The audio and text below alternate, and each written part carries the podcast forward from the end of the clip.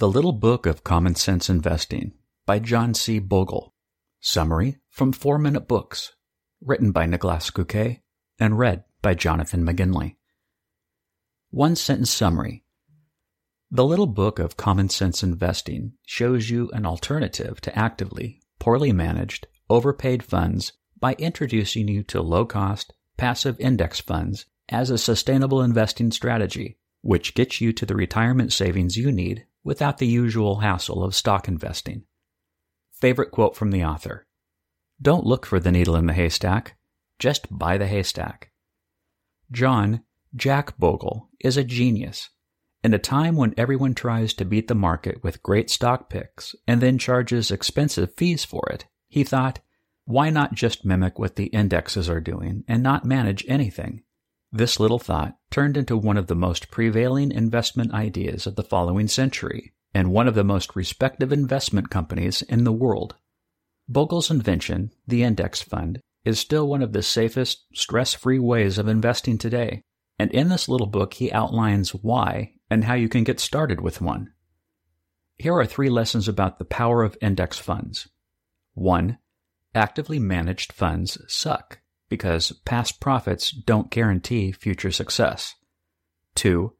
The majority of your money is best invested in safe, low cost index funds. And 3. You can't go wrong by just choosing the cheapest indexed fund. Ready for some common sense investing logic? Let's invest in index funds. Lesson 1. Actively managed funds suck because past profits don't guarantee future success. It's the same game every single year. Come December, there'll be a new smiling face on the front of every finance magazine. Number one fund manager, analyst of the year, blah, blah, blah. Then, many people invest in that guy's fund and lose it all. Just because a fund manager has a phenomenal year does not mean he can just repeat the same thing the next year. The stock market changes so fast that the systems that work in 1990 didn't even work in 1991, let alone in 2020. Every year, what works changes completely. Of all the 355 mutual funds existing in 1970, only 34 are left today. But even those can't guarantee you'll get your money's worth. After all, their managers are about to retire if they've been around that long. So, chances are most actively managed funds go down the tubes sooner or later. But what to do instead? Lesson 2. Put the majority of your money in safe, low cost index funds. If actively managing money sucks, what should you invest in then? How about something that's not managed at all? Instead of paying excessive fees to watch your fund manager do a poor job and get less than the average market return, index funds are a great alternative. They're Jack Bogle's gift to the world and work like this. An indexed fund that mimics what the Dow Jones does has the exact same composition as the Dow Jones, just in fewer quantities. For example, if 2% of the shares in the Dow Jones are Apple stocks, then 2% of the stocks in the index funds will also be Apple stocks. They're only updated when the index that they model changes in composition, and therefore a passive way of investing. Because there's no management, there are almost no fees, usually less than 1% per year. And since they model the overall index, returns grow slowly but steadily because they're not affected by the volatility of the buy low, sell high game most fund managers are playing. But which of the 500 plus index funds should you choose? Lesson 3. Choose the cheapest fund to keep things simple.